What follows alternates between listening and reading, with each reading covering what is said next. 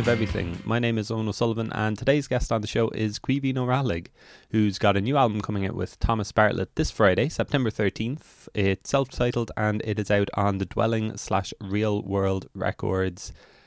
I haven't heard the full thing, as you'll hear me tell, confess to Caoimhín over the course of our chat, but I have been playing the couple of songs that are up on Spotify to death. I think it's going to be a really special album, and it got five stars from the Irish Times last weekend. So yeah, look out for that this weekend. And they've also got four dates lined up to go along with the album. They're playing in Pepper Canister Church in Dublin on Friday, September 13th. That one is sold out. They're playing St. Luke's as part of Sounds from a Safe Harbour Festival on Saturday, the 14th of September. That is an evening show around 8 pm. They're playing the Purcell Room in London on September 27th, and they're playing La Poisson Rouge in New York on October 9. I was really happy to talk with Caoimhín. We're kind of talking about Sounds from a Safe Harbour since we last talked about Sounds from a Safe Harbour last week on the show with Mary Hickson. They have announced a free music trail with 40 events taking place in over 30 venues across Cork City. I haven't actually counted them all up, but um, they seem like trustworthy people. I'm going to take their word for it. There's lots of really, really great shows happening over the course of the weekend. Um, it all kicks off with Kevin Thomas Murphy in Crawford Art Gallery at 1.15 p.m. on Friday. Son Chateau is launching his album in the Crane Lane at 5.30 that day. Boa Morte are launching their album in Crane Lane at 7 pm. Sam Clegg is playing. Fixity are in the Roundy at 7:30 pm. Bantum, Denise Chaila, and God knows are in the Roundy afterwards at 10 pm. I don't know how they are going to fit everybody who will want to see that show in the Roundy. It's going to be jammers, so you might have to get down super early to get in for that. On Saturday, Junior Brother, Crash Ensemble, uh, People Mixtape, Secret Shows. Efterklang are doing an album listening party, and then there's a, a, mini Iceland takeover in Crane Lane Theatre as well. Gyða and Jófríður are going to be playing there. They're really, really great. I saw them at um, Airwaves last year, and they're just so great. I've seen um, so many times. I think she's an absolute genius. Then on Sunday, you've got a vinyl brunch, you've got a drag brunch, you've got I Have a Tribe in the Roundy at 1 pm, Slow Moving Clouds at Crane Lane Theatre at 3 pm, Dowry is on afterwards at 4, Emmet Kirwan is in the Oval at 4 pm as well. Oh, that's going to be really cool. And the Mary Wallopers are going to close the uh, free music trail in Crawford and Co at 6 pm. So that's a taster of what's to come uh, with the free stuff at Sounds from a Safe Harbour. It's going to be great whether you're coming down for Damien Rice and Feist or what, whatever you're doing over the weekend. It's going to be really, really special. And Caoimhín Ó and Thomas Bartlett, as I said, are going to be up at St. Luke's on Saturday night doing what is sure to be a really, really great show without further ado, this is uh, Caoimhín Ó someone that I've wanted to talk to for a long time. He's rather accomplished what with uh, the gloaming, this is how we fly, his solo material, his other collaborations. He says over the course of our chat that he's got something like 18 or 19 albums under his belt at this stage.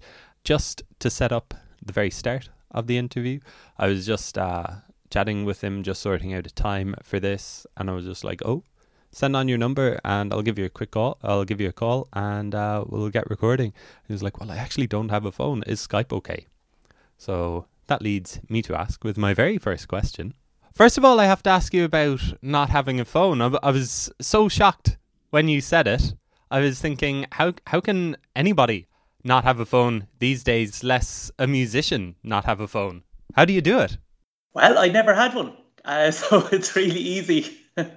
I just keep being me, and uh, and the world continues um, I suppose I do everything via email, and um, and I'm not always very good at that either. But uh, yeah, I just I just kind of thought years ago it'd be an interesting experiment to try and never have a phone. Uh, I had a landline once. I don't know if that counts, but um, yeah, just like can I go from like this really uh, very present technology that everyone carries around and go from when that came into existence pretty much to when it ceases to exist. Like I'm sure something will uh, supersede it. So we could be getting to that point soon. I'm not sure. I'll probably be like an early adopter for whatever the uh, the new thing is.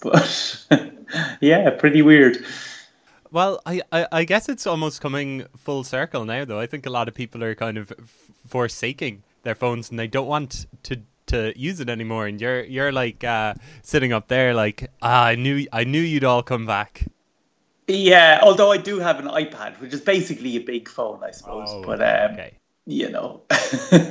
do you get a lot of stern words from like people that you're working with? Like, where where are you? What are you doing? Like, uh, you know, we didn't know if you were coming they've been educated over the over the years, and uh, so yeah, it's no longer a surprise for them. I guess yeah, it's just one of the things they have to accept. One of the many awkward things about me they have to accept.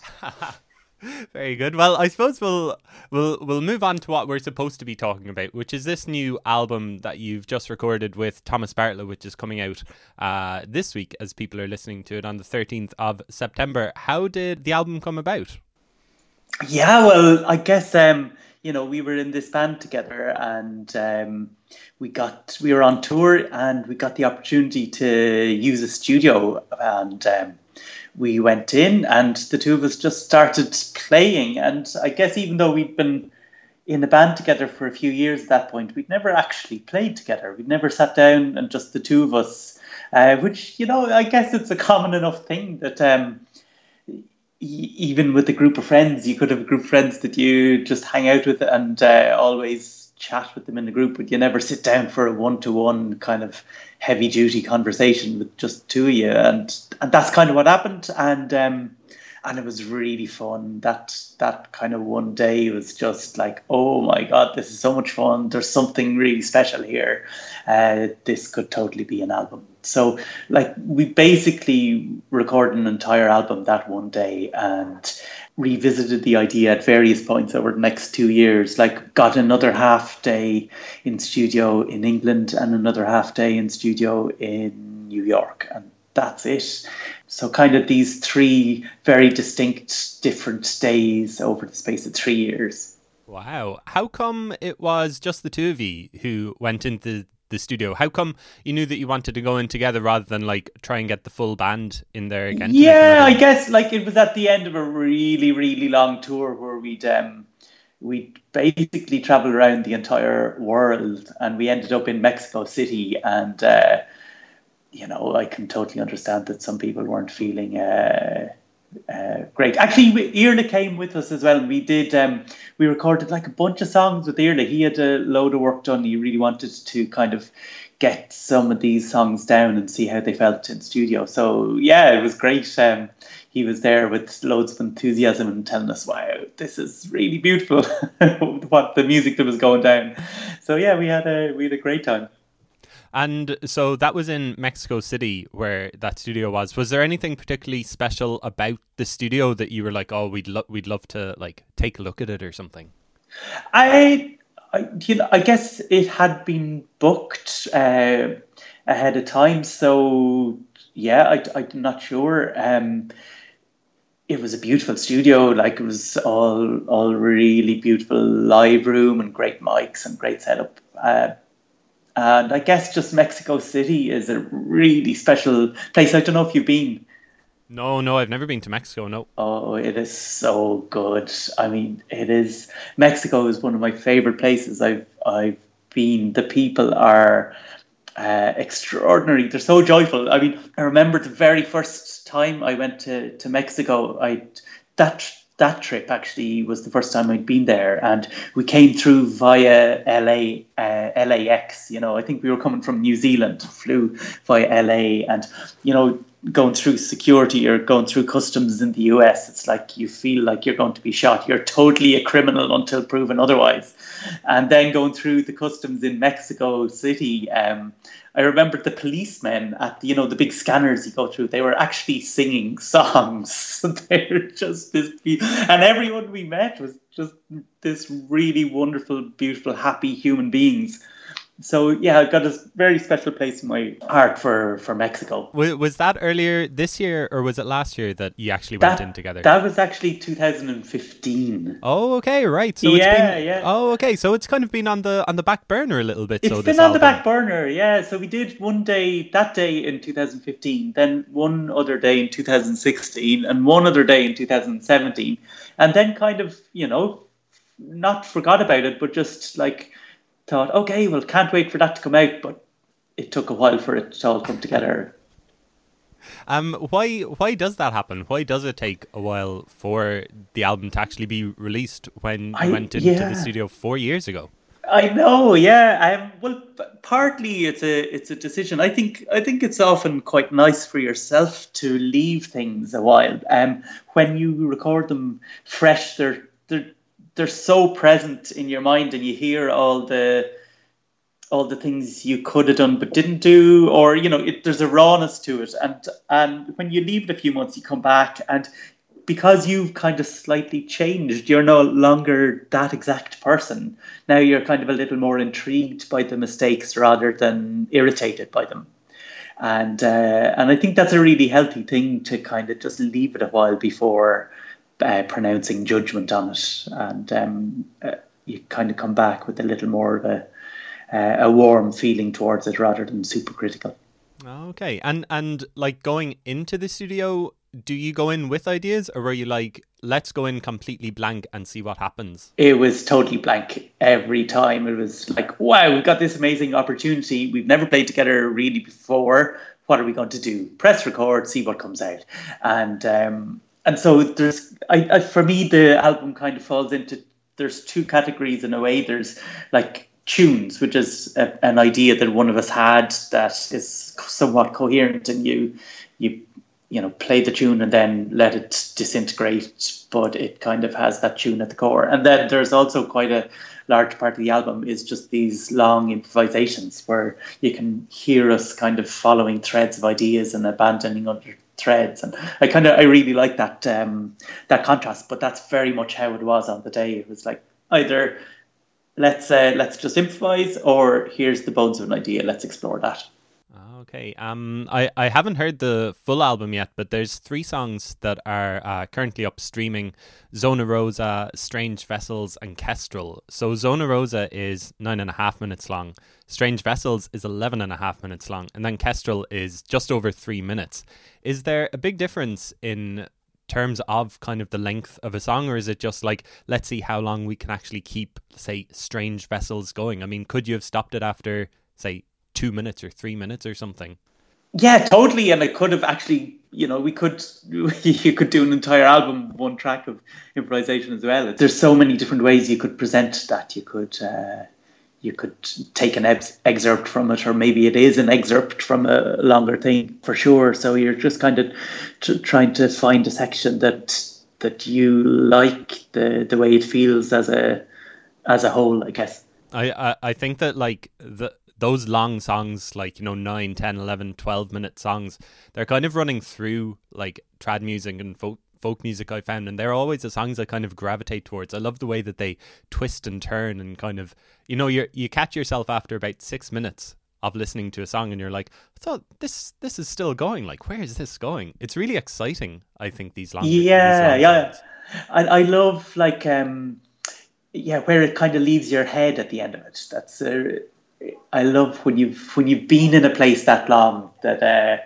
that you've allowed a bit more of, of your imagination to just let go and you're not quite so conscious of okay next what's it there's something like like let's say when you're at a concert and uh, somebody plays a song and then people applaud and that's like it's like a psychological break where they have to start all over again at the beginning of the next song in a way or something like that whereas it when it just keeps going it's more like a you know in a film where you just follow the mood of it I love that. And and like, do you find them more challenging or less challenging, or is it just like, eh, just kind of a change up to what what happens? Like you can't predict what it's going to be.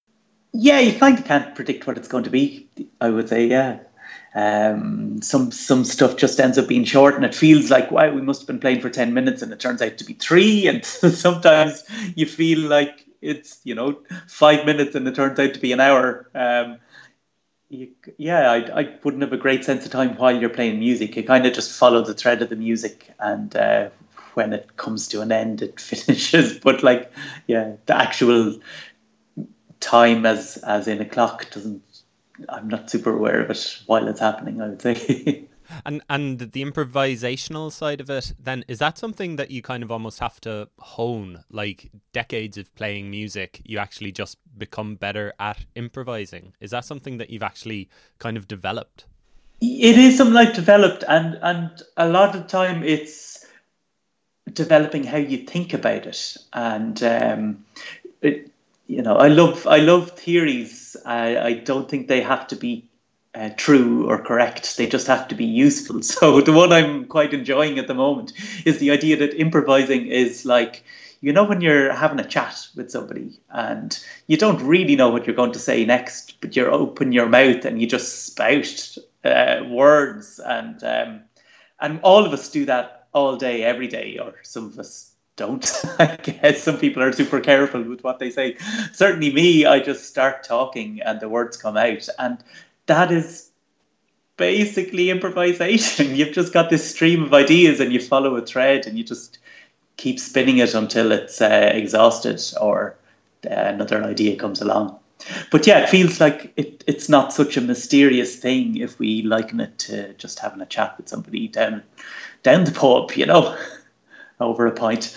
Have you ever been in that situation though, where like you're trying to make conversation with someone, but like the connection just isn't there, and you're just kind of an awkward silence? Has that actually happened uh, with making music? Oh yeah, yeah, very much. I think, and it's I I always feel like it's nobody's fault. It's not that you know you're bad or the other person is bad. It's just like you're not compatible. You know, it often happens in conversation as well. You're just like sitting. I got I don't really know how to talk to this person. It's not that there's anything wrong with them. It's not that there's anything wrong with me. It's just that there's absolutely no chemistry.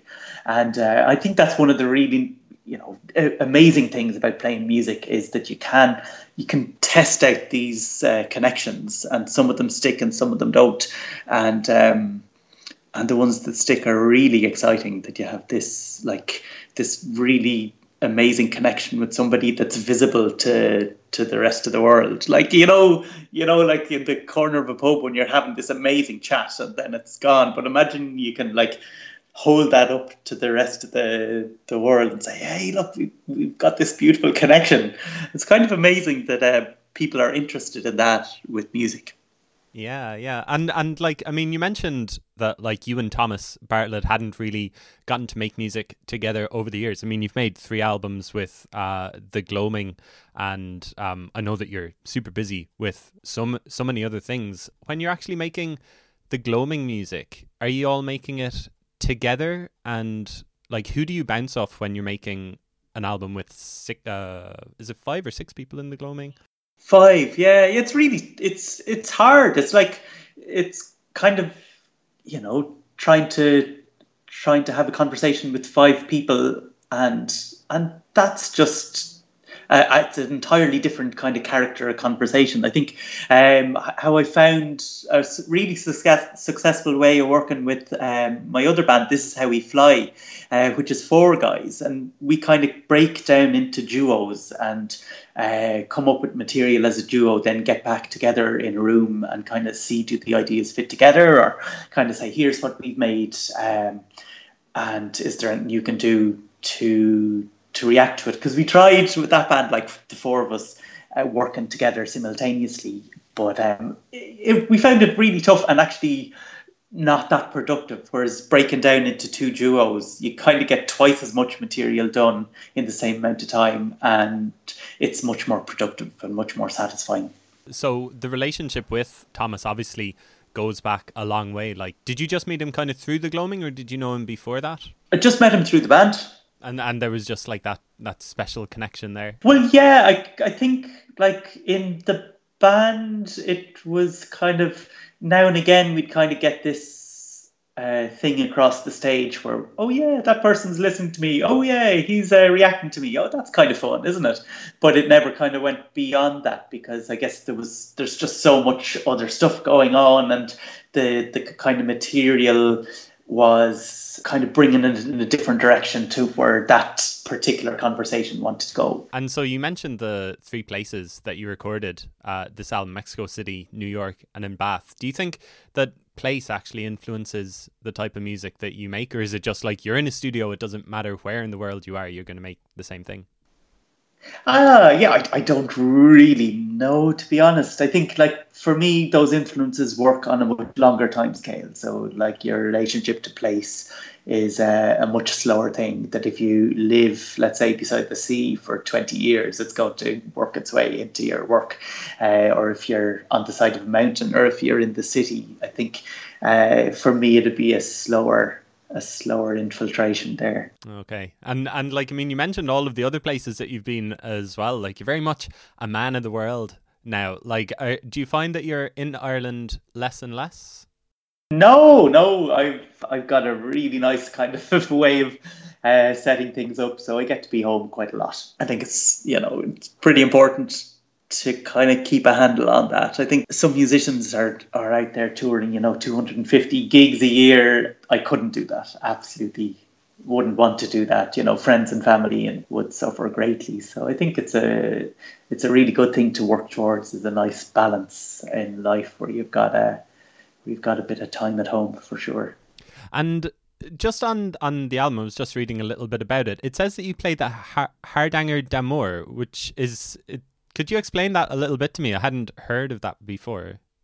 Sure. The, well, it's a new instrument that um, was made specifically for me. Uh, an idea dreamt up by my friend Dan Trueman, and um, it is a cross between a hardanger fiddle, which is a traditional Norwegian instrument, and the other thing it's crossed with is a viola d'amore, which is a kind of baroque instrument.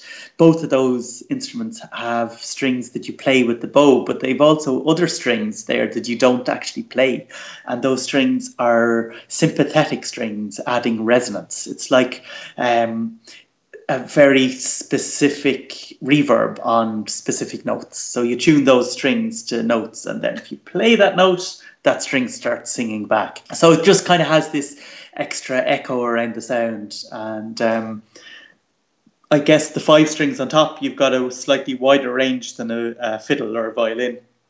You've got an extra string at the low end, so it kind of combines the range of a viola and a violin but then like the the palette of sound you get is even wider again because of this uh, kind of harmonic richness. It's a, it's a really beautiful instrument. In fact, if you you can you can look up more about it on uh, if you go to hardangerdamore.com. That's amazing. He made it especially for you.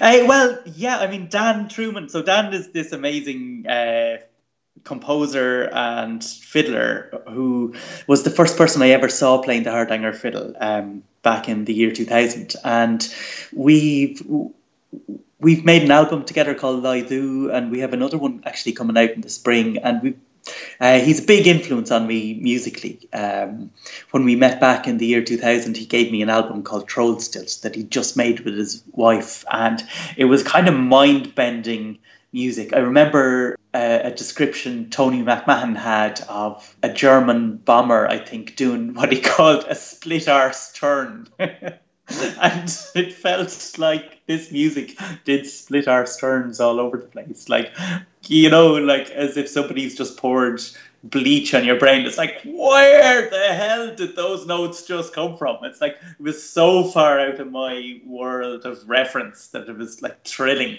and uh, so I became a huge fan of Dan, and um, and then we subsequently reconnected years later and started making music together, and uh, continued to do that, which is really exciting. I mean, it's such a rewarding experience making music with Dan. Um, I don't know I don't know how to describe it, but he's just you know one of these people who's a proper genius. He's insane uh, brain on him. And when you are traveling the world, do you ever keep an eye out for new string in- instruments that are similar to like a violin or that hardanger d'amore? Are are you kind of like looking out and seeing if anyone will bring you something special?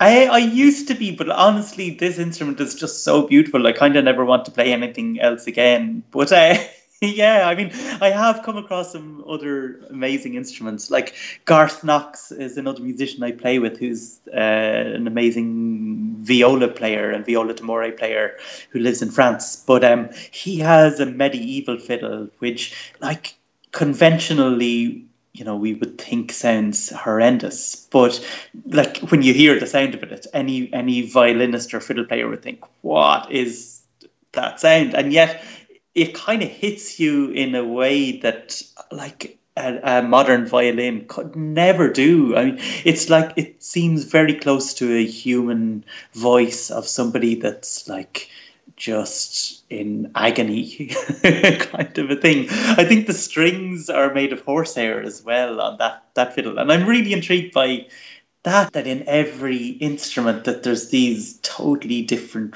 worlds of possibility of sound that can elicit entirely different feelings in you. And so yeah, at some point I I feel like maybe I'll I'll want to explore that a bit more. But at the moment it feels like this hardanger d'amore is just the only instrument I want to play. Ah. That um I was I was just thinking there, like you're never going to run out of sounds with these instruments and what you can kind of do with them. Do you ever kind of worry that you run out of musical ideas? I well, no. or, or, or like, I mean, yeah. you're talking about kind of like, you know, you wouldn't be able to do 250 shows a year, sort of thing, kind of yeah. burnout or something like that. Do you actually sure. think that, like, you do actually need time away from the music itself? I yeah, I think so. I think i have always found that that it's really healthy to kind of have other stuff in your in your life that's feeding into it. If you were to like have the same conversation every day for 250 days, you get pretty sick of that conversation. you know. But uh, there is another thing that I've been doing over the last few years, which keeps things fresh for me, which is I've been writing uh, computer code to process the the live fiddle. So like I in in solo performances, I'll um I'll you know uh, have this code that I run where I create uh, kind of soundscapes. And the way I've built that is kind of there's a lot of randomness involved, so I, I don't quite know what it's doing. That's really exciting. Um, it means that you can never really play the same piece of music twice. Uh, I love. There's a thing. I don't know if you've heard of the the wonderful uh, old fiddle player from Sliabh Luachra called Patrick O'Keeffe. Uh, I don't think so. No but he had a well he had a cool thing which i really admire which was every person he taught a tune to he'd teach them a different version so they wouldn't be able to play it together. And uh, and he said this beautiful thing which is any man that plays a tune the same way twice is no better than a separator. I think. And uh, and I really like that that you're not trying to play a tune like you're not trying to make the perfect pie that you pull out of the oven and said here's one I made earlier. It's like I'm making this totally fresh right here right now. So even if you are playing the same tune night after night it's still totally fresh. And um, and the way that you the way that you create a note has chance built into it that like parameters you're not in control of that um, kind of keep it alive for yourself, I guess. Yeah. Um. W- would you think about recording an album with that computer code idea, or does that kind of totally go against what you're no, saying? totally, totally uh, into the idea of doing that, and uh, I just I've always found it hard to um take care of the solo stuff because it's kind of hard to push, you know, yourself. It's a lot easier to go out and talk about a project that somebody else is involved with, but I should get better at it. And uh, yeah, yeah, I really want to make an album with that stuff for sure. Deadlines. I think deadline. Once you set yourself a deadline, you know you want to hit it. I think uh, that that was something that was there that was beat into us in school, like doing the leaving cert and everything. You know, you've got your deadline, and I think totally, that, I think yeah, that's, that's what we all need. okay, so give me a deadline. So yeah, yeah. Well, I mean, if it took you four years to do this album, you know. Okay, so by 2023, I'll, uh, okay, I'll okay, have yeah. a solo computer. Cool, code. it's a deal. It's a deal. yeah, thanks.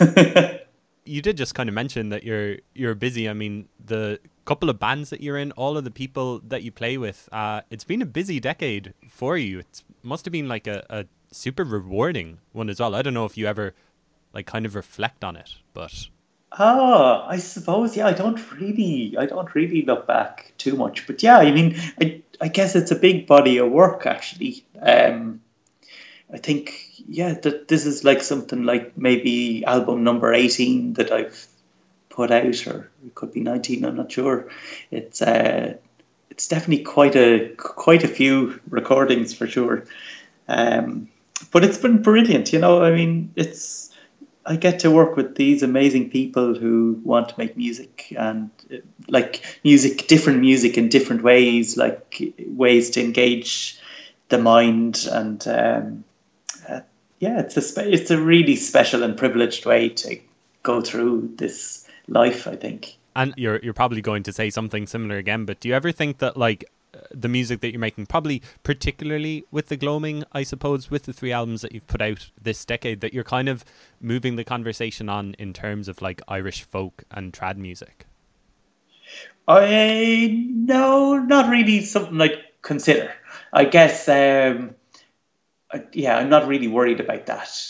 Uh, because I suppose I just think of music as music, uh, not so much as um, a particular genre. I suppose, like I know I'm from that world. Yeah, I don't know. I'm just more concerned with like being an artist and and uh, being able to stand behind the the art I produce and uh, and continue to make. That's an important thing. It's just make put out, put it out, and move on. I think is a kind of a healthy way to to look at it for me. Right. Yeah. Yeah. And oh yeah, I, I, you've mentioned a couple of names over the course of our uh, conversation today, but who would have been some of the names that influenced you when you first picked up the fiddle?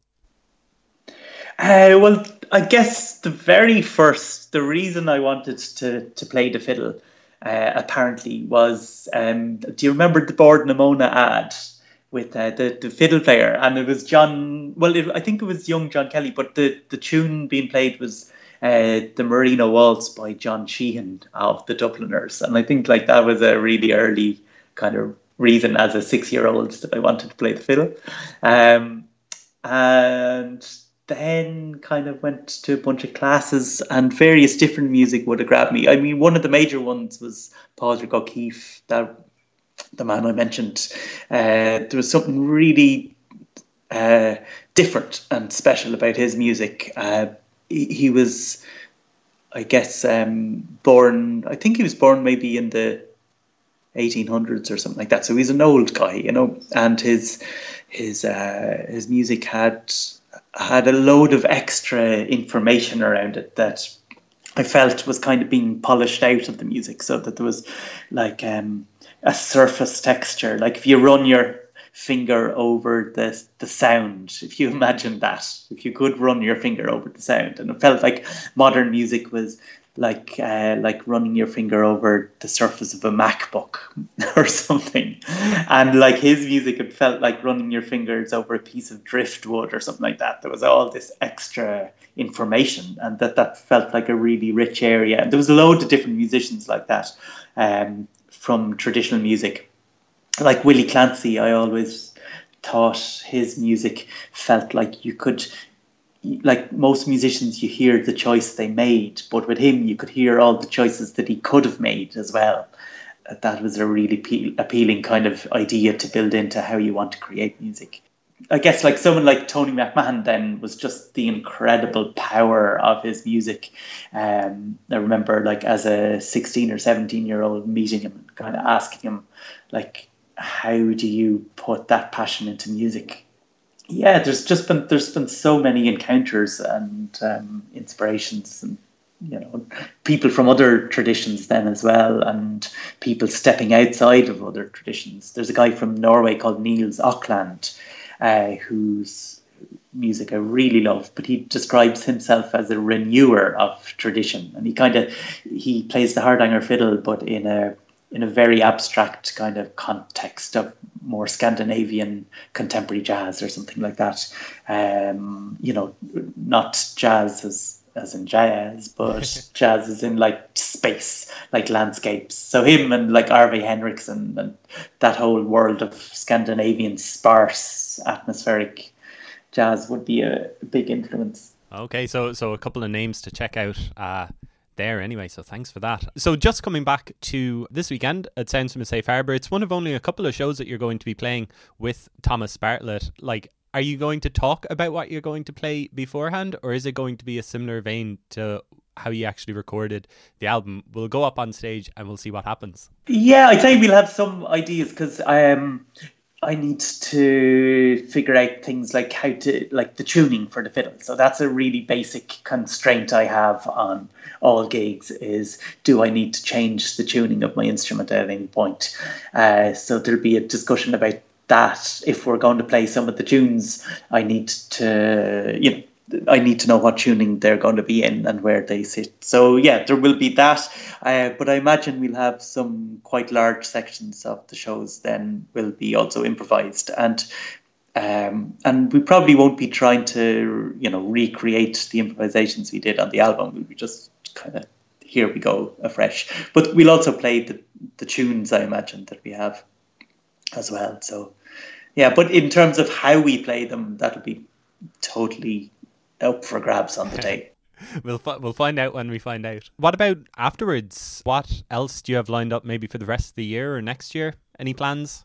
Yeah, yeah. Well, I'm going off to um, the states in October, and um, I'm going there with a wonderful actor, Conor Lovett, who's from Cork. Uh, he's like absolutely the most wonderful uh, Beckett actor, and if you if you have a chance, um, you must see him do Samuel Beckett's work. I'm on tour with him doing Melville's Moby Dick, actually, and it's really fun working, just kind of seeing him and his wife uh, Judy Hegarty Lovett, who directs, and getting a kind of close window into how they work together and how they make this extraordinary work.